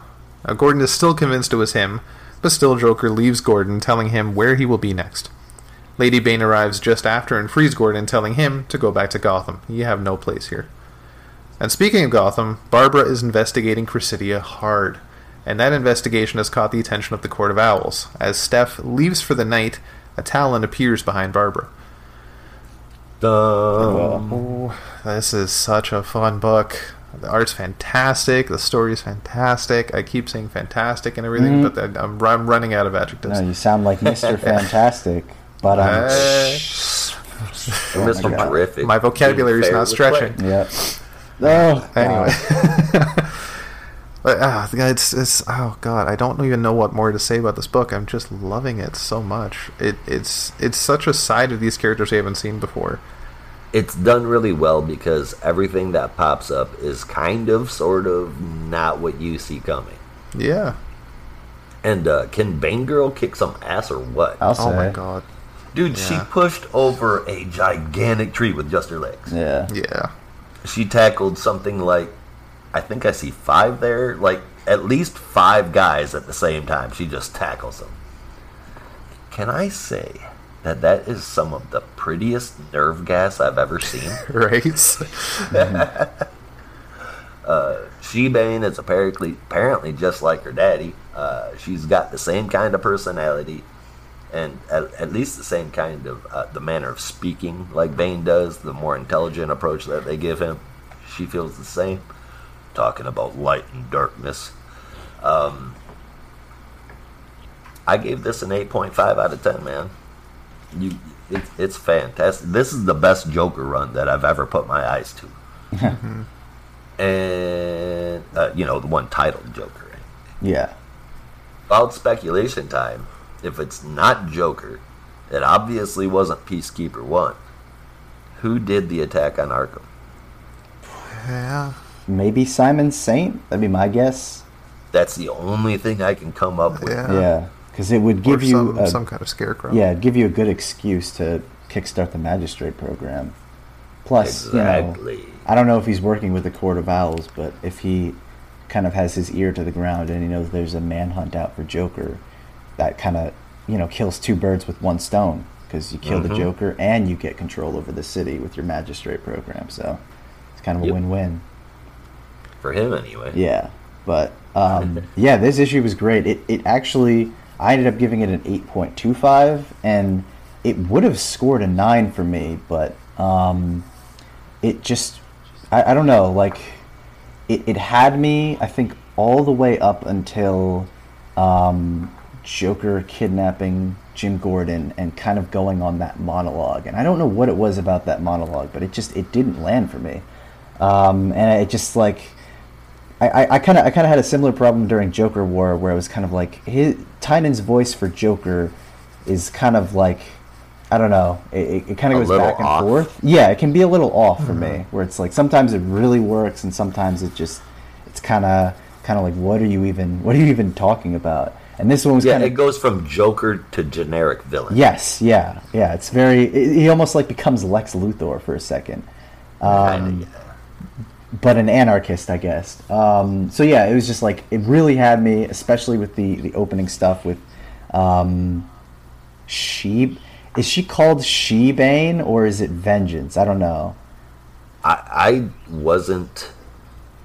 I am vengeance. because it, it keeps falling. That's I mean that's a Bane line, Yeah. that's a Batman Yeah. line, and I think that's just I'm I'm assuming that that is just a tip of the hat to that. yeah, yeah. But you guys could be wrong. Her name isn't She Bane or Lady Bane or Bane Girl. It- I don't believe that it has been shared officially mm. le- yet. Yeah. And I guess maybe just me knowing that line so well, I just assumed that that's what it was. So maybe you guys are. Maybe her name is Vengeance. yeah, That's kind of a cool name for a It person. is. Yeah. Yeah. Well, anyway, um, so yeah, all that stuff really worked for me. Just I think that like final monologue just kind of threw me off a little bit, but for the most part, it was still a solid read. So um, I'm hoping they can can just keep pushing this mystery forward, and then I mean, getting any kind of scenes where Oracle is working with the Batgirl is like that's that's gonna win me over in a in a heartbeat. yeah. So um, just Yeah, yeah, just to done really well. I don't know if it'll help you at all, but it definitely helps me when I'm reading Joker monologues to just hear Mark Hamill's voice Mm-hmm. yes. doing it, and it just makes it so much better because it Can't, can't do it, it, any it makes way. it sound like the animated series character, and I, that's just an iconic Joker. Yeah. And so I I gave this a 9.5 if only besides the art and the story just being fantastic. I'm going to say that the nerve gas colors are for Pride month because it's all rainbow and Uh, that just brought the score up a little bit for me. Oh, I you know what? I, didn't didn't, even even put that. that, together. Yeah. That is cool, man. yeah. I bet you're right. I'll definitely find out. Mm. Well, I don't know if we'll find out, but that, that's how I'm taking it. I thought it was cool. Yeah. Well, It's a I nine- mean- 9.5 for me. I, I would assume so. Now that you brought it up, I would assume so. Joker is another character that is infamously, well, I guess, I guess everything sexual. Yeah. I mean, he obviously has a very romantic uh, partnership or attraction to Batman. oh, definitely. You know, so I mean, so it would make sense that they that they did that. That's cool. All right, well, let's head back to Gotham for a little bit and catch up with uh, Joker's, I guess, new squeeze punchline as she sits in jail. Uh, so, Josh, why don't you tell us about that one? I would be happy to. Written by Sam Johns and James Tynion IV, or as Brandon refers to him, JT4. But I prefer to call him the Tiny Onion. Uh, art came from Mirko Andolfo and Romulo Fajardo Jr., and on lettering we have Ariana Maher. Maher, excuse me. After the fight with Orca last issue, Punchline is knocked out and hurt pretty bad. So the guards find her, they're calling an EMT, and then we flash over to Bluebird. She's in some hot water because Aiden, I mean, uh, that's his name, right? Aiden? Mm-hmm. I think so. Okay. Yeah. Um, he's got her tied to a chair, surrounded by fire. She's able to break free, grab her gun, and use it to shoot out a window to vent the smoke. Not a great idea. I guess she's never seen Backdraft. anyway, the explosion knocks her outside and knocks her out. Leslie is trying to raise her on the radio, but it's not working. And then we go back to prison. And we finally get confirmation that this is not the Queen of Hearts. It didn't make any sense to me that that's what it was. And I mean, there were elements that tied her to the Royal Flush Gang, but her being the Queen of Hearts didn't make any sense to me. And she is not. She's the Queen of Spades. Uh, the redesign would have been unfavorable, in my opinion, if it was Hearts. But uh, that doesn't matter much because the design of her face is about to change. the Queen of Spades' entire team switched sides on her, and Orca beats the hell out of her. Orca says she won't kill, but Punchline says that they have no such issue. Now, and I feel really dumb about this, but we really should have seen that coming. Yeah. I give it an 8.25 out of 10. I'm enjoying the art, I'm enjoying the story. There's some wonky bits, but nothing that takes away from it too much, man. Yeah, I, I can definitely agree that that's actually what I had wrote, ri- what I had written down. That the reveal was good, but we should have seen it coming. Mm-hmm. Yeah, I, I, I, I can, yeah, I kind of feel really dumb. Maybe it's just the, the hair color, but that shouldn't have done it. Nope. yeah, but I, I enjoyed it. I, I don't know where this is going yet. I'm just happy Bluebird's still around. Yeah. Yeah, Yeah, but th- this was a seven point five out of me. I, I, it's not necessarily bad backup, but just comparing it to the main story, it's like a footnote. Yeah, I, th- I think even compared to the last couple of chapters that we've gotten, this was probably, at least for me, the weakest one. Um, just because it, it felt like really, I don't know, like sh- short isn't the right word. Basically, like a like a Cliff's Notes version of a story. Like you get the important beats and then you're done, um, or at least it felt that way for me. Um, Yeah, because so- it's like yeah, I think it's the flashing back and forth between the two, trying to keep track of punchline yeah, and and Bluebird in such a short amount of pages. yeah, it just it, it, it didn't fully land. So I, I, I also ended up giving this one a seven point five, where I don't even know that it necessarily would have benefited from being longer. I just think maybe it, it needed a little bit more of an interesting twist for just you know a, an eight page story, but we'll see. Um, but before we're done with the Joker, we're going to give a brief mention to a digital first series called Joker Presents the Puzzle Box. This was, I guess, originally supposed to be a DC Universe exclusive, but uh, as we learned, or as I learned last week, it just kind of was released on Comixology, like as anything normally would be. So um, you can pick it up right now. Um, but I'm going to let uh, Josh fill us in about what uh, the Joker Puzzle Box is all about. Man, okay.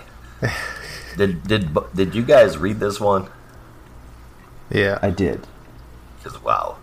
All right, so this this unique take on a comic book was written by Matthew Rosenberg, who's tackling Grifter that we love so much, and it has art from Jesus Moreno and Ulises Arreola, with a cover from Chip Zdarsky, with lettering from Fer- Ferran Delgado, and the book opens up to the Joker in a GCPD interrogation room. They arrested Joker in his so-called home, which at the time was filled with Gotham, Gotham's worth. Uh, wow, blah, blah, blah. At the time, it was filled with Gotham's worst of the worst criminals. Commissioner Gordon wants to know why. Now, we're dealing with the Joker here, and the story is told from the Joker's point of view, so there's really no telling how twisted the truth is going to be, if there is any truth to it at all.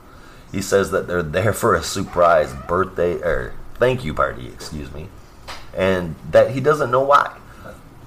Batman shows up right after they all present him with a cake, and of course, the Bat family shows up with him. GCPD shows up, and all the dialogue is like this. It's absurdity at its finest.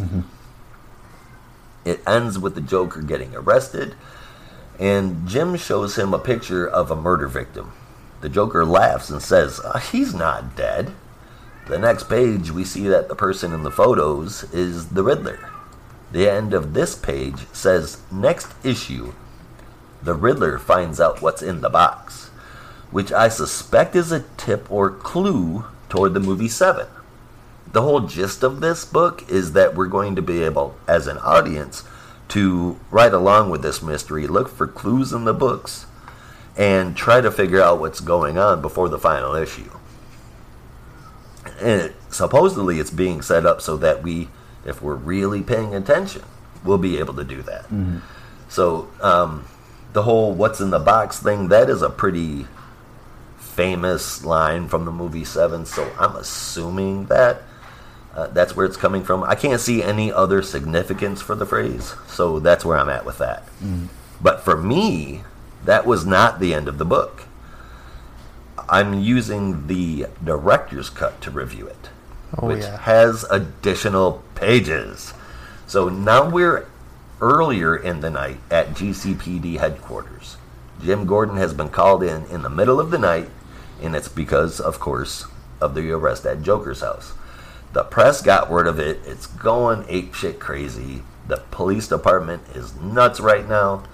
And for some reason, they threw every single villain that was at Joker's place into the same cell. That's when we see Gordon asking if any of them will talk, and Joker says that he will. The, last page of this is a 16 panel monologue, or montage rather, of everyone getting one last word in before Jim signs off, and the last one saying, It's going to be a long night. Okay, so I uh, I only had the chance to read this through the one time. Before I comment on anything else, let me just say that a narrative Joker is always fun.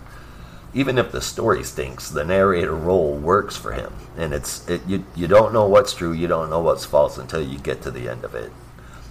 I love that about a narrative Joker. Uh, the story so far is pretty interesting. Who killed the Riddler? At least that's the mystery for now. There's no telling if that's going to change what the mystery, you know, if the mystery is going to change what it is later on. Um, other than that, with just one read, the only thing that stood out to me as a clue was the "What's in the box" caption. Uh, great job done here. I think so, anyway. I liked it. I think maybe we needed a bit longer of an issue to get into the mystery a bit more rather than just one conversation with the Joker. But overall, cool. I gave it an 8.5 out of 10. Before you guys get into your ratings or while you're doing it, were there any clues that y'all picked up?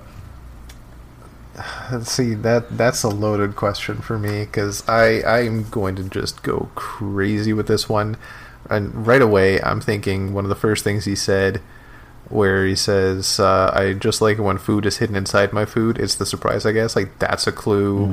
Like everything's a fucking clue, and I I'm just gonna lose my mind reading this. Yeah. Hmm. The book. That's I pretend I'm a. Maybe detective, there's but I'm something not in a good. cake at Joker's house. Yeah, the book Yeah. that Joker's reading when the I guess the police like bust in and catch him, which is called the Talented Mr. Ripley, which I'm, Oh. I'm trying Oh, to shit, I didn't remember catch that. like where I've I've seen or heard that name before. It's a movie. Yeah. Okay. It may be a book too, but I know it's a movie. So that's I feel like that's Oh, that's or at least that was one of the clues that I that I noticed that it was like hmm there might be something there, but we'll see. oh shit! Sorry, I just saw something else. Oh, yeah. So in in all the oh god yeah it was in the cake okay sorry um yeah okay I, I guess we can talk about it right now so when batman comes crashing in the table with the cake gets pushed right over onto joker and a few panels later joker's cleaning off the cake and there's a piece of riddler's costume on it uh, there you go. Oh, look Yeah. at that. So you got to really scan these panels, listeners. You got to go deep with this. I'm writing down all the notes. So far, we've got food inside food, piece of Riddler's costume in the cake, talented Mr. Ripley, and what's in the box. Was there any more?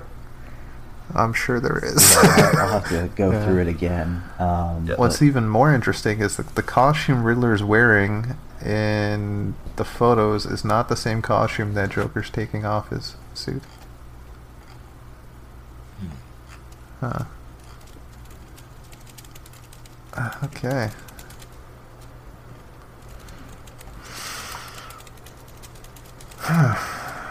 yeah, yeah. Guys, um, re- I'm gonna lose my readers, listeners, readers, Jesus. listeners, we are going to do our damnedest to figure out the mystery that's in this book. Doesn't mean we're going to be right, but we tend to be. So Yeah. let's see what happens. yeah. 8.5 out of 10 for me, man. I enjoyed the hell out of this. Yeah, it's an 8.5 for me as well. This is going to be a fun ride. Mhm. Yeah, I gave this an, an 8.25. Just a really Especially with. Rosenberg doing it. Oh, yeah. Yeah.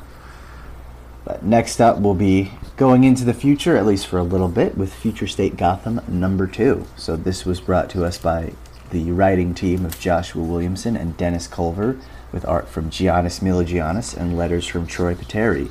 So following up on the last issue's setup, Jason basically throws down with the Bat family as they accuse him of being a filthy, no-good traitor. After getting some assistance from some magistrate tech as things start to go south, Jason flees the scene, determined to pursue this new Batman and bring him to justice for killing innocent Gothamites during the attack last issue. After catching up with his mystery informant, who reveals himself to be none other than Bruce Wayne, in a reveal that I saw coming 5,000 miles away, uh, Jason is still uncomfortable with his mission even after all this time and hates betraying his family. Uh, Bruce, however, reassures him of the importance of bringing down the magistrate. There's also some melodrama with the Bat family resistance about whether Dick was too hard on Jason that I won't really get into because it's kind of a tired trope at this point and boring. Uh, but Jason's hunt with some new assistance from Bruce takes him to Blackgate Penitentiary, where he meets the mysterious new Batman who claims his innocence. Only there's no time for uh, debate or clarification, as all the prisoners the magistrate locked up have been freed from their cells and they are hungry for some peacekeeper blood, which they are more than happy to take from our new weird dynamic duo. Um, what did you guys think of this issue? This is a cool story here. I mean, we knew it was Bruce Wayne that was talking to him from the shadows, but the dynamic going on here between Jason and basically all of Gotham is something that I am having fun with. The art is okay. I'm not a huge manga reader, but the art is okay. I just could go for something with a little more detail. But I, I mean, overall, I'll still give this one a 7.5. Yeah, I really do see the manga style now. I don't know how I missed it last time, but it's really from- Like the first panel is super strong. Yeah. It- there were some panels I found a little bit sketchy uh, and a little less finished, but I I can appreciate it more now that I see it. I think it works really well. Oh, yeah. I do find it really weird that we're getting two stories this week with Bruce and Jason just getting along. It's been so long of them just butting heads. I, if we're finally getting past that, I'm okay with it. But it's just weird right now. It's about time, is what it is. Mm-hmm. Yeah, like Brandon was saying, this shit of it's just it's it's a tired old trope at this point. Well, That's it's just I like, I've seen that. of his character. Yeah, I've seen that conversation in the Bat family of can we trust Jason? Can't we? Like a times. million times, and it's like at this point, like I don't know, just get over yourselves, I guess. Um, and then the Bruce Wayne reveal, like who else could it have been? Honestly, Yeah. Exactly. is is pretty obvious it was going to be him, and I knew even after Dark Detective, he wasn't. There's no way he's going to die like that easily. Because he's Batman and he, he can't die. Even in death, he can't stay dead. Um, Right. Exactly. You can get shot by Darkseid. Yeah, and Yeah. he'll travel through time and find his way back. But Exactly. um, That's Batman's superpower. Or yeah, that's Batman's superpower. It's not that he's rich; it's that he's too goddamn stubborn. Yeah. uh, but yeah, I, th- I thought this this issue did a, a, a solid job. It just it felt felt like there wasn't I don't know a ton of story at least for me, um, and like or maybe I just I don't know that I was all that interested. Like it really didn't pick up for me until he finally makes his way to Blackgate, and then I'm kind of like okay, I, I'm interested to see where this is going, but other than that, it was mostly just him dealing with the Bat family and them calling him a traitor and that whole thing. And I was like, yeah, yeah, yeah, okay. Um, So Yeah. I ended up giving this one a seven out of ten. Um, I still kind of like the artwork, though. I definitely agree that there are some points where it could have used some more detail. Yeah, I, I gave this an 8.5. I just, I, I'm appreciating this a lot more now. Mm-hmm. And it'll be very curious to see how Jace works with Jason. Oh yeah, Yeah. Because there, uh, Jace is admittedly a little. He still won't kill, but he's a little bit, a little bit more violent than Batman is. Yeah. Mm-hmm. All right, well, we'll move on to our final book for this week before we get into our top three, and that is Rorschach number nine. Hey, you forgot my backup story. Are we doing that? Isn't that just a reprint? The Calvary? Yeah. Oh, is it a reprint? Well, Wait, What's damn it? it. Because that's Jace Batman. What's yeah, that a it's uh, it was in Batman Black and White number four. Ah, see, I Oh. didn't read any of the black and whites. Yeah. I was like, oh, a gimmick that everyone's gonna copy now, so I didn't even pick it up. Oh yeah, no, I because I think I think they're literally just reprinting old black and white stories. Like they had the Katsuhiro Otomo one and the last one, and Uh, now right, they're doing okay, this one. yeah, that Yeah. makes sense. Yeah, so Yeah. I, I, All right, well, I- never mind then, Brandon. Oh yeah, no, we're good. I mean, unless you wanted to, but Uh, it, I mean, it's fine yeah, but um, yeah, we can go on to to Rorschach. Um, for sure. Okay. Uh, so, yeah, next we'll be going on to our final book for this week, which is Rorschach number nine. And uh, Rob, tell us all about it. So we got on writing duties Tom King with art by Jorge Fornes, colors from Dave Stewart, and letters by Clayton Cowles. So our detective is investigating the farm that our would-be anti-heroes lived for a time. Going through each room, he sees a story unfold, and upon reaching the last room, notices the carpet is a little bit off. He finds out this was hiding a huge blood stain, and surmises a body is on the property. He finds the body in the septic tank, and upon searching the body, he finds the man worked at the office for the re-election of President Redford. We do see a bit of backstory between the two, the Rorschach and the kid, mm. about this happening, and we'll see exactly how this mystery unfolds. But honestly, it's it's this is issue nine of a twelve issue Tom King story. It's stretched out. Yeah, you can feel it. You can definitely Yeah. feel it. I, I did enjoy this issue a bit more than at least the last couple. I gave this a seven out of ten, just for you know the bit of like, a, there's a bit of story progression, but it's still really slow, mm-hmm. and you get that a lot with Tom King these days. I, I do enjoy his writing, but it needs to be shrunk down a lot. Yeah, like it, it works with the characters. I'm still invested in that, but yeah, I can definitely feel that the story is kind of like it's it's. I don't want to say it's at a snail's pace, but it's definitely kind of dragging a little bit. Um, Yeah. So I, I ended up giving this one an eight out of ten because I did enjoy it. Um, it just like I, I do wish that it would kind of pick up a little, but at this point in a 12 issue series, like you know, how much can you really do? That, that's that's kind of where I'm at, but for a different reason. I do feel like the story is going oh, a bit too slow and it's taking a bit too long. We're at issue number nine, issue number nine, before I felt like we got an actual Rorschach book. Up until now, it just felt like an old-fashioned sleuth detective book, and I think that it's much closer to being a Rorschach book, at least compared to the previous eight and in that in the previous eight there is definitely some hits and misses. Uh, this is a solid story. I'm not going to take it away from that but i think it's also about four or five pages too long. At around page 21 i had to check and see how many pages were left. Um, I guess even with as much dialogue and as many panels that we see in this book, I still expect more story from.